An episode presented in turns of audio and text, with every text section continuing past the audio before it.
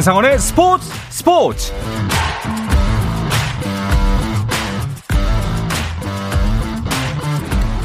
스포츠가 있는 저녁 어떠신가요? 아나운서 한상원입니다.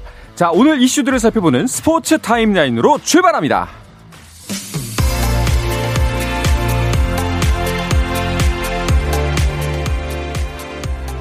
네, 새로운 매치업으로 시작된 프로야구 주말 3연전 사직으로 먼저 가봅니다.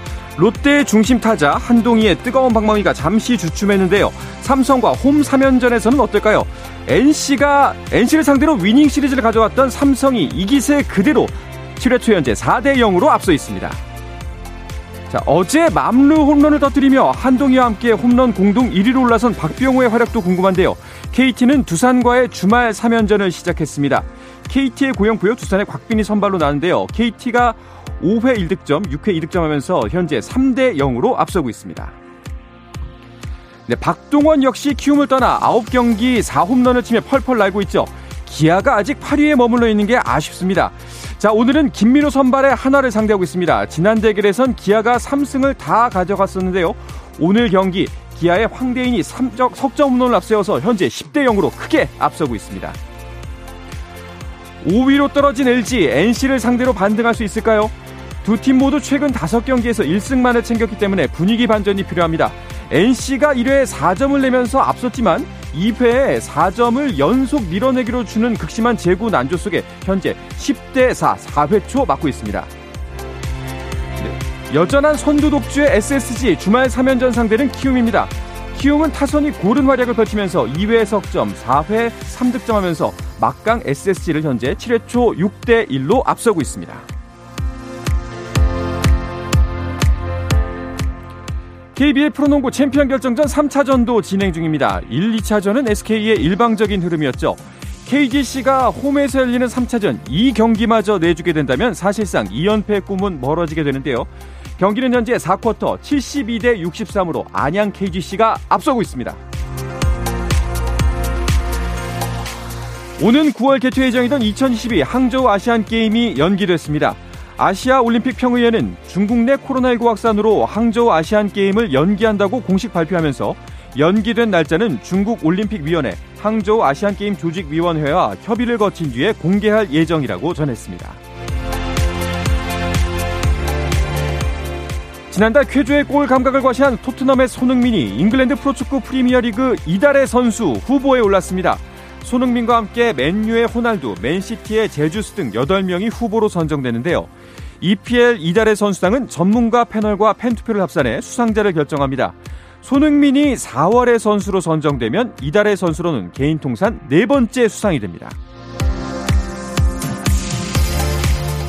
지난해 데이트 폭력과 불법 촬영 등의 혐의로 사법기관의 조사를 받은 배구 선수 정지석이 대표 선수 강화 훈련 1년 자격 정지 처분을 받았습니다.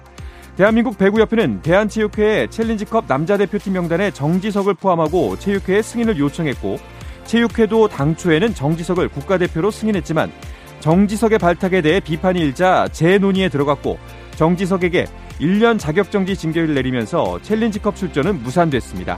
하지만 9월에 개막할 예정이던 아시안게임이 연기돼 정지석의 아시안게임 출전 여부는 아직 알 수 없는 상황입니다.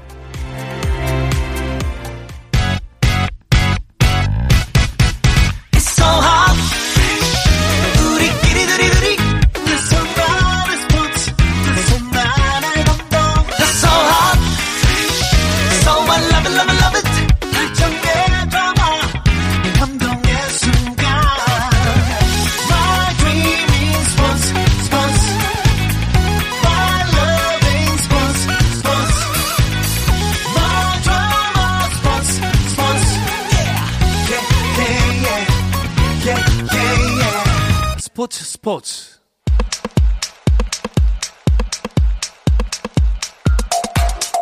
금요일 저녁에 축구 이야기 축구장 가는 길 시작합니다. 스포츠 조선의 박찬준 기자, 축구 전문 매체 히든케이 류청 기자와 함께합니다. 어서 오십시오. 네, 안녕하세요. 반갑습니다.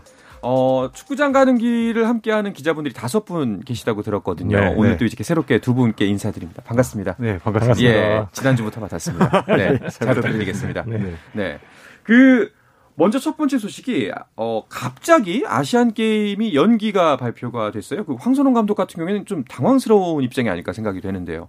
네, 지금 뭐 아시안 게임이 갑자기 이제 연기가 되, 된다는 소식 정도 나왔고요. 네. 뭐 중국에서는 뭐 1년 정도 연기될 것이다 음. 이런 얘기 나왔는데 어쨌든 아, 이번 9월에 치러지기로 했던 대회가 치러지지 않기 때문에 네. 황선홍 축구 감독은 이제 갑작스러운 연기에 당황스럽긴 하지만 뭐 언제를 정도는 듣고 들어서 알고 있다. 음. 아, 내년 경기도 차질 없이 준비를 잘하겠다 이렇게 인터뷰를 했습니다. 일단은 뭐 정해져 있던 일정들이나 뭐 계획들이 있었을 텐데 그게 조금 어그러지니까 당황스러울 수 있긴 한데 오히려 그 국가대표팀의 경쟁력으로 봤을 때는 6월에 이제 A매치가 그 벤투가 예정이 돼 있잖아요. 벤투에게 네. 좀더 힘을 실어줄 수 있겠다 이런 생각도 드네요. 맞습니다. 지난 기자 간담회 때 벤투 감독이 이에 대해서 언급을 했었는데 그래서 그때 당시 나왔던 이 교통정리안이 6월 쪽에는 우리 그 A 대표팀에 힘을 실어주고 네. 9월부터는 23세 이하 대표팀에 힘을, 힘을 실어주겠다는 언지를 했었는데 음. 이제 그럴 필요가 없게 됐죠. 그렇죠. 이제 A 대표팀에 완전히 힘을 몰아줄 수 있는 상황이 됐기 때문에 음. 벤투 감독 입장에서는 뭐 사실 23세 이하 대표팀 중에서도 뽑을 만한 선수들이 좀 있었거든요. 네. 그 선수들을 테스트할 수 있는 기회를 얻었기 때문에 대표 어, 월드컵 준비를 하는데 훨씬 더 편하게 갈 수 있을 것 같습니다. 네, 그 6월에 있을 A 매치 상대와 일정 그리고 장소가 어느 정도 윤곽을 드러냈죠. 네, 뭐 모두 다 드러낸 것은 아니지만 일단 네. 6월 2일에 브라질과 붙고요. 네. 6월 6일에 칠레 그리고 네. 10일에 파라과이와 음. 친선 경기를 하게 돼서 아, 남미 3연전을 하게 됐습니다. 네. 그 한 팀 더 있을 것 같은데 아직 그 나머지 한 팀은 정해지지 않았나요? 네, 아직 공식적인 발표는 없는데요. 일단은 네. 6월 달에 4경기를 치르기로 했기 때문에 한 국가가 아마도 결정이 될것 같은데 일단 뭐 아르헨티나 언론에서도 언급이 됐었거든요. 어. 한국전이 성사될 가능성이 있다고 하고 대한축구협회도 지금 아르헨티나 축구협회와의 협상 사실을 숨기지 않고 있거든요. 음. 일단 아르헨티나의 일정을 보면은 1일에 런던에서 이탈리아랑 붙고요. 6일에 이스라엘 원정 경기를 치르고 11일 호주에서 브라질전을 치르는데 요렇게 되면 일정상 14일이나 15일에 음. 한국에 들어와서 경기하는데 크게 무리가 없거든요. 네. 아마 그 부분이 잘 마무리가 되면 아르헨티나까지 오게 되면 네이마르 손흥민, 메시 손흥민 이렇게 볼 수 있는 어. 한국 팬들 입장에선 너무나 좋은 선물이 아닐까 싶습니다. 그러게요. 참 남미 팀하고 4연전을 치르게 됐는데 그 어쨌거나 일단 아까 말씀하셨던 것처럼 손흥민 대 네이마르의 대결 일단 확정이 된 거잖아요. 이거를 국내에서 볼 수 있다는 것만으로도 그 축구 팬들의 기대 엄청 클 것 같은데요. 맞습니다. 이제 관중도 들어올 수 있고 육성 응원도 허용된 상황에서 아, 말씀하신 대로 네이마르를 지금 서울 월드컵 경기에 볼수 있거든요. 네. 그리고 손흥민 선수는 6월에도 경기가 있고 또 7월에도 아, 뭐 올스타전이 있기 때문에 손흥민 선수를 많이 볼 수 있다는 것도 좋고요. 사실 뭐 네이마르뿐만 아니라 브라질 대표팀에 좋은 선수들이 상당히 많잖아요. 잉글리시 프리미어리그에서 뛰고 있는 선수들 뭐 피르미누라든가 아 히찰리송 이런 선수도 있는데 하여튼 국가대표팀도 지금 경기력이 좋기 때문에 아, 많은 분들이 아, 브라질과 붙으면 어떻게 될까 기대가 음, 좀 커지고 있습니다. 어떻게 될까요? 일단은 쉽지 않은 경기는 되겠지만 네. 얻는 건 굉장히 많을 것 같아요. 일단은 네. 지금 한국 축구가 월드컵 예선도 있었고요. 코로나 여파 때문에 강팀들을 만나지 못했잖아요. 음. 그러니까 벤투 감독이 최종 예선을 통해서 자신만의 스타일을 완성을 좀 했는데 그게 과연 세계적인 수준의 팀을 만나서 어느 정도 통할지를 음. 볼수 있는지 테스트하는 무대가 될 수 있을 것 같고요. 두 번째 저는 이쪽이 더 주목을 하고 싶은데 벤투 감독이 지난 간담회를 통해서 아무래도 본선에서는 우리 스타일을 유지하되 수비에 조금 더 초점을 맞추자는 얘기를 했었거든요. 네네. 그렇다고 하면은 이 수비 쪽 전술을 좀 새롭게 가다듬겠다는 뜻으로 보이는데 유럽에서도 사실 브라질에는 내로란 선수들이 많이 있잖아요. 뭐 최근에 가장 레알 마드리드 에이스 뭐 비니시우스라든지 뭐 네이마르 선수 여러 선수들이 있기 때문에 이 선수를 상대로 벤투 감독이 생각하는 수비 전술이 어느 정도 통할 수 있을지 요거까지 살펴보시면 우리 입장에서는 되게 얻는 게 많은 평가가 될 것 같습니다. 음, 뭐 하나만 한 질문입니다만 브라질과의 역대 전적 어떻게 되나요? 여섯 번 만나서 1승 5패인데 아, 마지막으로 이겼던 것이 1999년에 1대 0으로 한번 이겼거든요. 네네. 그래서 불러서 승리를 했었는데 음. 그 당시에 지금 싱가포르에서 있는 클럽팀 감독은 김동훈 감독이 네. 결승골을 넣어서 한번 이긴 적이 있습니다. 아 그렇군요. 그 남 이제 칠레와 파라과이의 현재 상황도 좀 궁금한데 이 두 팀 같은 경우에는 일단은 월드컵 본선 진출은 좌절됐죠. 예, 맞습니다. 예. 칠레는 남미 예선에서 7위를 차지하면서 본선행 음. 실패했는데요. 사실 칠레가 이 황금 세대를 앞세워서 뭐 코파 아메리카 2연패도 했었고요. 네. 그랬었는데 최근에 이제 황금 세대 이후에 세대 교체에 좀 실패하면서 주춤하는 모습 보여주고 있고요. 우리랑 최근에 이제 붙었던 게 2018년 9월 음. 당시 벤투 감독의 두 번째 A매치 상대로 만나가지고 0대 0으로 비겼던 경험이 있고요. 네. 파라과이는 남미 예선에서 8위. 사실 한때 잘 나갔던 시기도 있었지만 최근 계속해서 남미 하위권으로 좀 분류가 되고 있는 팀이거든요. 2014년 10월 천안에서 열린 친선 경기에서 우리가 2대 0으로 승리한 기억도 있기 때문에 네네. 이런 기억들을 살려서 보시면 재밌을 것 같습니다. 그 이 두 나라 대표팀에서 좀 우리가 알만한 대표적인 선수들은 어떤 선수들이 있을까요? 어, 칠레는 앞서 말씀드렸듯이 황금 세대가 있는데 이 선수들이 상당히 오래 뛰었습니다. 음. 노장이지만 뭐 아르투로 비달, 알렉시스 산체스, 뭐 가리메다 이런 선수들이 있고요. 파라과이에는 사실 중남미에서 뛰는 선수가 많아서 어, 이름은 다 모르실 수 있지만 좀 유명한 선수는 뉴캐슬에서 뛰는 미국의 알미론 선수라고 있거든요. 네. 이 선수도 파라과이 대표팀에 바로 전에는 합류하지 않았지만 최근에 한번 합류한 적이 있어서 이번에도 올 가능성이 충분히 있습니다. 그렇군요. 아까 말씀하셨던 것처럼 이제 경기 순서가 6월 2일에 브라질, 6일에 칠레, 10일에 파라과이가 확정이 되어 있는데 그러면 이제 2일날 브라질과의 경기를 토대로 우리가 좀 더 변신을 한 다음에 좀 어, 좀 건방진 말씀입니다만 칠레와 파라과이 상대로 자신감을 되찾는 계기를 만들 수 있지 않을까라는 생각을 하는데요. 아무래도 근데 이 남미 팀들을 상대로 우리가 지금 경험이 많지 않기 때문에 최근에 이제 아시아 팀들과 주로 경기를 했었고 이 팀과 사실 경기를 많이 하지 않았기 때문에 섣불리 뭐 승리를 장담하기는 어렵겠지만 네. 그리고 또 어느 정도 수준의 대표팀이 우리나라에 올지도 모르고요. 하지만 이제 뭐 브라질이랑 붙고 나면은 조금 선수들이 이 강팀과 붙고 난 다음에 이제 느껴지는 이제 자신감들이 있잖아요. 네네. 그러고 나면 조금 좋은 성적을 거둘 수 있지 않을까 하는 기대감을 가질 수 있을 것 같아요. 네, 사실 제가 농처럼 말씀드렸지만 막강한 팀들이거든요. 그 맞습니다. 그 칠레 같은 네. 경우는 저게 역대전 살짝 뒤지고요. 알겠습니다. 자, 우리나라 상황은 이렇고 그 우리와 같은 조에 속한 나라들의 A 매치 일정도 나왔죠. 네, 맞습니다. 가나 가장 최근에 뉴스에 많이 나는 나라인데 네. 그 유럽에서 뛰는 뭐 자국 선수 혹은 이중국적 선수들을 지금 막 불러들이고 있습니다. 근데 가나는 일본으로 옵니다. 아, 음. 아, 기린컵에 출전을 하는데 10일에 이제 일본과 경기를 하고요. 14일에 오사카로 이동해서 칠레 튀니전 결과에 따라 한 팀 과 이제 붙게 되는데 이 경기가 3위 결정전일 수도 있고 결승전일 수도 있습니다. 네. 누가 붙을지도 모르고 경기 타이틀도 어떻게 될지 모르는 상황이고 우루과이는 미국으로 이동해서 멕시코, 미국과 연달아 친선전을 치른 다음에요. 11일에는 자국으로 다시 가서 자메이카를 상대하게 됩니다. 음. 그리고 포르투갈은 아, 이 유럽에서는 경기가 많기 때문에 친선전이 아니라 UEFA 네이션스 리그에 나가서 스페인, 스위스, 체코 등과 네. 경기를 앞두고 있습니다. 자, 이제 정말 본 게임을 앞두고 정보전도 굉장히 치열해질 것 같은데요. 코칭 스태프들이 굉장히 바빠지겠어요. 맞습니다. 네. 현대 축구는 사실 뭐 숨길 것이 없다고 하긴 하지만 사실 뭐 세밀한 분석에 따라서 경기 결과가 갈라지는 경우도 많거든요. 네. 벤투 감독도 이제 상대국 평가전에 맞춰서 코치들을 파견할 예정인데요. 최근 취재진과 인터뷰에서 최선의 방법으로 월드컵 상대국을 분석할 거다. 음. 직접 경기장에 가서 관전도 하고 영상을 통해서도 분석을 할 거다. 월드컵에 가기 전 상대에 대한 충분한 정보를 가지고 갈 것이고 상대도 우리에 대한 정보를 갖고 할 것이라는 말을 전했기 때문에 네. 아마 지금도 아마 상대 분석에 굉장히 열을 올리고 있지 않을까라는 생각이 듭니다. 그렇게 굉장히 중요한 순간이라는 생각이 듭니다. 어 그리고 다른 소식인데요. 그 여자 대표팀의 지소연 선수가 국내 리그로 복귀한다는 소식이 있네요. 네, WSL 그러니까 우리로 치면은 Women's Super League라고 하는 네. 잉글랜드 리그에서 뛰었던 지소연 선수가 얼마 전에 좀 그 울면서 인터뷰하는 영상이 좀 화제가 됐었는데 어. 그게 이제 첼시를 떠나기로 했거든요. 네네. 이 선수가 첼시에서 10번을 달고 뛰고 있었는데 그러면서 이제 한국에는 WK 리그로 돌아올 것이 거의 음. 확실시는 됐습니다. 그런데 어떤 팀으로 돌아올지는 아직 미정인데 네. 언론 보도에 보면 현대제철 혹은 수원 FC 이 두 팀 중 한 팀으로 돌아올 것이 돌아갈 가능성이 크다는 이야기들이 좀 나오고 있습니다. 아직까지 확정은 아니군요. 네. 그이 소식 듣고 이제 축구 팬들 입장에서는 아 반갑다. 아, 드디어 오는구나 하는 생각이 들면서도 어, 벌써? 라는 의구심도 조금 들 것 같아요. 지금 8년 차인가요? 예, 맞습니다. 예. 사실 뭐 기량적인 측면이나 팀 내 비중을 차지하면 지소연 선수가 이 첼시 위민스에서 차지하는 비중이 상당히 크거든요. 그렇죠. 실제로 또 첼시 위민스에서 또 지소연을 잡기 위해 재계약 제 조건을 했는데 이 조건이 상당히 좋 았다고 하더라고요. 어. 하지만 이 지소연 선수는 조금이라도 더 좀 몸 상태일 때 WK 리그에서 뛰면서 한국 팬들을 만나고 싶다는 의지가 강했고요. 사실 오래전부터 이 마음을 굳혔다고 해요. 어. 한국 여자 축구를 위해서 마지막으로 아. 이바지하겠다는 생각이 굉장히 컸다는 얘기를 들었습니다. 좀 이렇게 world class 선수들은 마음까지 world class인지 네. 어, 대단한 것 같습니다. 그러니까 사실 지소연 선수의 의중은 좀 이제 내년에 있을 여자 월드컵에 우리나라 대표로서 좀 더 집중하고 싶다. 이렇게 받아들여도 괜찮지 않을까요? 맞습니다. 네. 그 남자 선수들만 오랫동안 그 거리를 이동하면서 피로도가 쌓이는 게 아니라 지소연 선수도 상당히 어려움을 많이 겪었거든요. 음. 8년이나 이제 왔다 갔다 한 부분도 있고요.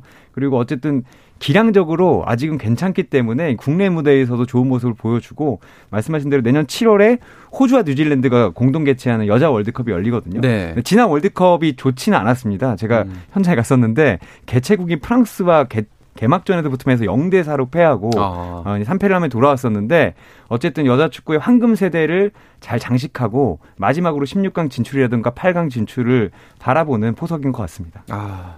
지소연 선수가 또 오는 아까 한 가지 목적 중에 하나가 WK 리그에 대한 좀 홍보 예, 부흥을 위해서 온다고 했는데 이런 여기에 대한 관심도 좀 많이 높아졌으면 좋겠어요. 맞아요. 예, K리그에 어쨌든 뭐 기성용, 뭐 이청용, 구자철, 뭐 이승우 같은 선수들이 유턴을 하면서 큰 화제를 모았잖아요. 그러니까 지서현 선수도 아마 이, 이 선수들이 K리그 새 바람을 불러 일으켰던 것처럼 음. WK리그에 새로운 바람을 불러 일으키고 싶다는 마음 을 갖고 있는 것 같고요.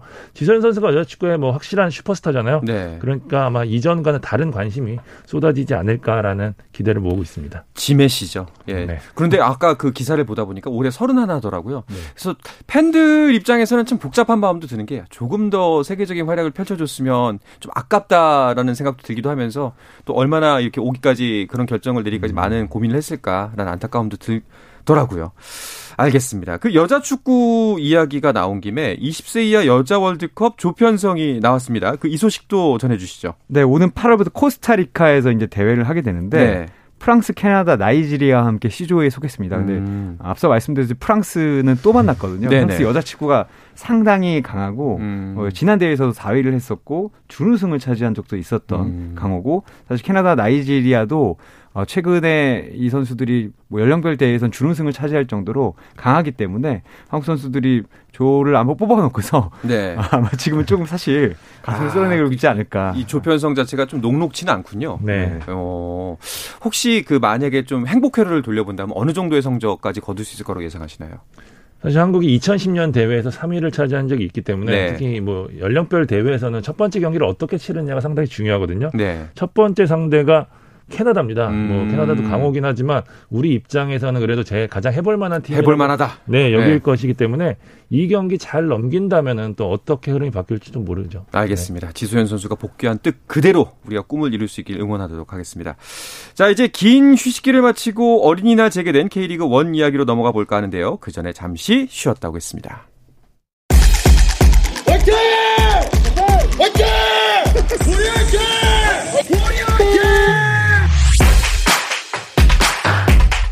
짜릿함이 살아있는 시간. 한상원의 스포츠 스포츠. 네, 금요일 저녁에 축구 이야기 축구장 가는 길 듣고 계시고요. 축구 전문 매체 히든K의 류청 기자 그리고 스포츠조선의 박찬준 기자와 함께하고 있습니다. 어, K리그 1이 재개가 됐다는 건 그 아시아 축구 연맹 챔피언스 리그 즉 그 아시아 아챔 휴식기가 이제는 끝이 났다는 거죠. 네, 맞습니다. 네. 일단 아시아 챔피언스 리그를 한 곳에서 모였거든요. 이제 동남아에서 거의 모여서 했었는데요. 네네. 대구와 이제 전북은 16강 진출을 확정 지었는데 음. 울산 현대와 전남 드래곤즈가 이제 패하면서 네. 두 팀만이 16강에 가게 됐고 이미 5월 5일에 아, 리그 재개 경기를 치렀습니다. 어. 그 전북이 조 2인 것도 의외인데 그 울산이 조별리그에서 탈락한 거는 꽤나 큰 이변 아닌가요? 굉장히 시즌 초반도 좋았잖아요. 맞습니다. 예. K리그에서도 뭐 압도적인 성적으로 선두를 달리고 있고요. 실제 뭐 전력상으로 놓고 보면 아시아 최정상급이라고 봐도 손색이 없거든요. 네. 2년 전에도 아시아 챔피언에 오르기도 했었고요. 하지만 이제 동남아의 텃세 그리고 또 무더운 날씨 음. 뭐 홍명보 감독이 텃세에 관해서는 뭐 아예 작심 토로를 할 정도로 네. 좀 상대적으로 좀 있었던 것 같더라고요. 그리고 또 선수들의 좋지 않은 몸 상태 등이 겹치면서 여기 무엇보다 조호르를 상대로 두 번을 모두 지면서 충격의 음. 탈락을 맛봐야 했습니다. 네, 말씀해 주신 대로 전남도 지주 3위로 16강 진출에 실패했습니다. 아, 그리고 게다가 조금 더 안타까운 거는 하필이면 또 16강전에서 전북과 대구가 서로 맞붙게 됐잖아요. 맞습니다. 네. 이게 좀 안타까울 수도 있고 어떻게 보면 좋을 수도 있는데. 좋을 수도 있나요? 아, 최근에 이제 ACL에서 이 K리그 팀들이 전력은 강하지만 뭐 터세라든가 아니면 뭐 현지 적응이라든 이런 부분은 상당히 어려움을 많이 겪어서요. 음. 뭐두 팀 모두 8강으로 갈 수 있지만 두 팀 모두 떨어질 수 있는 상황에서 조금 좋게 보면 한 팀이라도 무조건 8강에 갈 수 있다라고 생각하고 네. 8월 18일 혹은 19일에 이 두 팀이 만나서 이제 16강전을 벌여서 8강으로 가는 팀을 가립니다. 류창 기자님 오늘 처음 뵀는데 굉장히 긍정적이시네요. 네. 저 원래 사실 부정적인데. 아, 그래요? 네, 네. 이 소식을 어떻게 전할까 하다가 네. 네, 기자들 사이 암흑을 담당하고 아, 그래요? 예. 그 정도인가요? 네. 알겠습니다. 자, 이제 휴식기를 뒤로하고 어제였죠. 어린이날 이제 이제 K리그 1이 재개가 됐습니다. 그리고 K리그 1에서 봤을 때는 처음으로 육성 응원이 가능하게 된 경기였어요. 그 현장 분위기 아주 좋았다고 그러는데 두 분은 다 현장 다녀오셨죠? 제가 다녀왔는데요. 예. 제가 전주를 갔다 왔는데 2년 만에 처음으로 이제 K리그 육성 응원이 허용된 날이었는데 그 아마 이 팬들이 약간 그간에 쌓인 울분을 좀 풀겠다는 네. 그런 의지가 넘쳤던 것 같아요. 있었군요. 네. 네. 전주 같은 경우는 서울에서 이제 원정 버스 4 대가 바로 매진이 될 정도로 였고요. 거의 천여 명에 가까운 팬들이 또 서울에서 전주까지 넘어갔거든요. 와. 또 전주는 당연히 또 N석에 있는 또 MGB 그 서포터즈가 또 목소리를 외치고 있었고요. 경기장 오랜만에 막 판정이 안 좋은 막 정신 차려 심판 막 이러고 네. 뭐 상대편이 볼 잡을 때 야유도 들리고 이러니까 음. 아 이제 진짜 축구장 같다라는 네. 생각이 좀 들었었습니다. 예. 그 시즌 최다 관중이라고 들었어요. 한 어느 정도 왔나요? 네, 여섯 개 경기장에서 4만 1 211명인데 네. 이게 많지는 않습니다. 근데 다만 말씀하신 대로 아, 얼, 처음으로 육성 의원이 시작이 됐고요. 저는 어, 다른 방송국 스튜디오에서 프리뷰를 했는데 음. 어린이들 많이 비춰주고 맞아요. 어머니 부모님들과 이제 어린이들 와서 축구 보는 모습을 보면서 좀 더 많이 올 수 있는 방법을 찾아야겠다 이런 생각도 좀 들긴 했습니다. 아이들이 그 응원하는 모습을 참 어제 많이 잡았는데 그 모습이 너무 보기가 좋더라고요. 그런데 우리 박찬주 기자는 예, 아이를 집에 두고 6시간을 장장 운전해서 전주까지 또 놀아주지 아, 못하셨죠. 맞습니다. 네. 예, 진짜 7시 반에 출발해서 경기가 2시였거든요. 네. 1시 반에 가까스로 경기 시작 전에 아이고. 세이브를 했는데 정말 이렇게 장기간 운전을 하면서 너무 힘들더라고요. 근데 어쨌든 이 팬들의 함성도 듣고 오랜만에 축구장 다운 축구를 보니까 사실 3시간 만에 다시 올라왔거든요. 네네. 억울하기도 했는데 그 장면을 봤다는 것만으로 좀 마음이 약간 뚫리는 기분 좀 있더라고요. 알겠습니다. 어린이날 재미있는 매치업들이 많았더라고요. 주요 경기 결과 전해주시죠. 네, 일단 전북과 서울의 전설 매치가 이제 1대1로 음. 무승부가 거뒀고요. 성남과 제주의 경기는 제주가 2, 대1로 승리를 했습니다. 그리고 감독을 바꾼 수원이 무패를 달리던 울산을 1대0으로 음. 꺾었고 포항과 대구는 1대1로 비겼습니다. 그리고 수원FC와 인천 유나이티드 2대2로 비겼고 김천이 강원을 1대 0으로 잡았습니다. 그렇군요. 아, 울산은 또 여기서 또 패를 또 하나 또 추가를 하네요. 그 두 분은 어제 있었던 경기들 중에 어떤 경기들에 좀 더 주목을 하셨나요? 일단 가장 재미있었던 경기는 수원FC와 인천의 경기였습니다. 음. 예. 인천이 선제골을 넣고 수원FC가 김현, 이승우의 연속골로 경기를 뒤집었는데 네. 83분부터 계속 이 드라마가 쓰였거든요. 음. 인천이 계속해서 동점골을 넣었는데 골을 넣고 두 번이나 VAR 결과 골이 취소가 되는 어. 상태가 벌어지는데 추가 시간에 추가 시간 인천이 기어코 동점골을 보면서 2대 2로 마무리가 됐거든요. 네네. 이승우 선수 이날 골로 이제 시즌 4억 골, 네. 홈에서 지금 전골을 기록하고 있고요. 음. 무고사 선수는 6경기 연속골을 기록하면서 8억 골로 득점 선두를 달리고 있습니다. 예. 그 류청 기자는 어떤 기자, 그 경기가 가장 재밌었나요? 어, 저는 뭐 전북과 서울은 방송국에서 봤고 포항과 대구는 뒤에 봤는데 네. 포항과 대구가 좀더 아. 재밌었던 것 같습니다. 네. 왜냐하면 포항이 1대 음. 0으로 앞서고 있는데 여기도 후반 추가 시간에 골이 터졌거든요. 어. 그런데 골키퍼인 오승훈 선수가 코너킥을 아주 높이 뛰어올라서 헤더를 했는데 이게 같은 팀 선수인 고재현 선수의 머리에 맞고 아. 들어가는 바람에 대구가 극적으로 1대1 무승부를 거뒀는데 골키퍼가 헤딩을 한 것도 그렇고 맞은 선수가 너무 빨리 헤딩에 맞았기 때문에 아, 한대 맞은 것 같아서 음. 셀레브레이션을 못하는 걸 보면서 아, 상당히 축구가 재밌구나 이런 생각을 했습니다. 그렇군요. 공은 들군요 역시. 그 이승우 선수 아까 얘기했는데 또 춤 세레머니 나왔겠네요. 네, 이승우 선수 이날 경기를 보고 완벽하게 이제 우리가 알던 이승우로 돌아 갔다는 음. 느낌을 좀 받았거든요. 네. 개인적으로 시즌 최고의 경기가 아니었나 좀 싶은데 터치도 굉장히 공격적이었고요. 뭐 네. 패스, 마무리 그리고 수비 시에 또 투지 있는 모습으로 그 압박하면서 볼을 뺏어서 거기서부터 다시 공격을 전개하는 이 플레이가 굉장히 좋았거든요. 득점 장면에서도 옵사이드 트랩을 상대가 쓰는 과정에서 그 라인을 읽고 들어가는데 아 감각적으로 완전히 돌아왔구나라는 좀 생각이 좀 들었거든요. 그러고 나서 이제 아마 팬들 입장에서는 이제 골보다 그 세레머니를 좀 더 집중을 하셨을 것 같은데 이날은 엉덩이를 뒤로 쭉 빼고 네. 손가락을 뒤로 올리면서 하늘을 찌르면서 하는 춤 세레머니를 펼쳤는데 이제 약간 수원 FC 내에서도 명물로 자리를 잡은 것 같은 게 라스 선수도 따라서 춤을 추더라고요. 아, 예, 아마 이러면서 팬들을 열광시켰습니다. 또 그런 게 또 프로 선수의 재미겠죠. 그 K리그 돌아온 황인범 선수의 출전도 눈길을 모았죠. 네, 황인범 선수가 러시아 리그 루빈 카잔에서 뛰고 있는데 네. 지금 러시아가 이제 피파의 일종의 제재를 받아서 음. 5월부터 6월까지 이제 FA로 계약을 할 수 있거든요. 단기 계약을. 네, 황인범 선수가 부상을 안고 F 서울 유니폼을 일단 6월 말까지 입었는데 후반전에 들어왔습니다. 음. 근데 이 선수가 이제 첫 경기 출전인데도 어, 상당히 공격적인 패스와 아, 뭔가 앞으로 나가는 침투 패스들을 강하게 찔러줘서 사람들이 보면서 아, 황인범이 역시 공을 쉽게 차는데 어, 정말 위협적이다. 음. 다음 경기가 기대된다. 아, 이런 이야기들이 좀 나왔습니다. 알겠습니다. 자, 어제 있었던 경기 결과에 따라서 팀 순위 어떤 변화가 있는지도 궁금한데요. 류청 기자가 정리를 해 주실까요? 네, 일단 울산 1패를 하긴 했지만 아, 단독 1위를 달리고 있고요. 네. 그 뒤로 이게 좀 놀라운데 가을부터 승리한다는 인천이 아직도 2위입니다. 10라운드 음. 2위고 3위가 포항, 4위가 제주, 5위 김천, 6위가 전북인데 아, 전북이 디펜딩 챔피언인데 6위에 있고요. 7위가 수원FC, 8위 서울, 9월 9위 강원, 10위 수원, 아, 11위 대구 그리고 10위가 성남입니다. 알겠습니다. 그 이어지는 11라운드는 일요일 어버이날에 열리죠? 네, 이틀 만에 경기가 다시 재개되는데요. 대구와 수원이 DGB 대구은행 파크에서 만나고요. 강원과 울산이 강릉 종합운동장에서 서울과 수원 FC가 서울 월드컵 경기장에서 인천과 전북이 인천 축구 전용구장에서 제주와 김천이 제주 월드컵 경기장에서 포항과 성남이 포항 스틸야드에서 경기를 치릅니다. 네. 자, 11라운드 두 분의 관전 포인트는 어디에 있나요? 어, 저는 일단 인천과 전북 경기를 좀 음, 꼽고 싶은데 네. 인천이 말씀드린 대로 2위에 있고 전북은 지난 경기에서 사실 이기다가 아, 마지막에 이제 동점골을 허용하면서 아, 좀 기세가 꺾였거든요. 네. 근데 여기서 이제 전북이 인천을 잡으면 기세를 올려서 울산을 쫓을 수 있는데 만약에 인천이 전북을 잡는다면 전북의 상승세가 완전히 꺾이고 인천은 정말 선두권 경쟁을 할 수 있는 그렇죠. 팀이 되기 때문에 전 이 경기가 상당히 궁금합니다. 박찬준 기자님은요? 전 대구와 수원 경기 보도록 하겠습니다. 음. 이병근 선수와 정승환 선수가 이병근 감독과 정승환 선수를 주목해야 될 것 같은데 두 이병 감독과 정승환 선수 지난 시즌까지 대구에 있었거든요. 네. 올해는 지금 수원에서 이제 친정팀을 상대하게 됐는데 사실 조금 관계가 좀 애매하게 나온 부분이 있어서 아마 칼을 갈고 있는 게 있을 겁니다. 그래서 이 이병근 정승원 더비 좀 주목하고 싶고요. 울산 같은 경우에는 사실 최대 고비를 맞았거든요. 네. 이 고비를 어떻게 잘 넘길 수 있을지 포인트를 음. 맞춰서 보시는 것도 재밌을 것 같습니다. 알겠습니다. K리그 2 같은 경우에는 아시아 챔피언스 리그에서 다녀온 전남이 다시 합류를 해서 경기를 하는 게 주요 포인트가 될 것 같네요. 맞습니다. 근데 전남이 이번에 부천과 붙는데 이 두 팀의 순위가 어떻게 보면 좀 뒤바뀌어 있습니다. 전남이 지난 시즌 훨씬 위에 있었고 부천은 거의 최하위에서 어려움을 겪었는데 올 시즌에 이영민 감독이 전술적으로 팀을 좀 완성을 하면서 이제 연승을 달리게 있고요. 아, 이번에 이긴다면 1위 광주와 승점 차이가 2점 차이기 때문에 음. 선두 탈환도 가능한 상황입니다. 알겠습니다. K리그2는 5월 7일 토요일과 5월 9일 월요일에 예정이 되어 있습니다.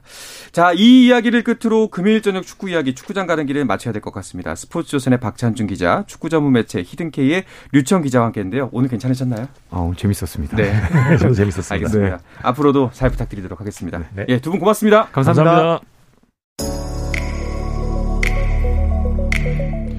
네, 주말 스포츠 스포츠는 9시 20분부터 함께 하실 수 있습니다. 저는 월요일 저녁 8시 30분에 다시 돌아오겠습니다. 아나운서 한상원이었습니다. 스포츠 스포츠!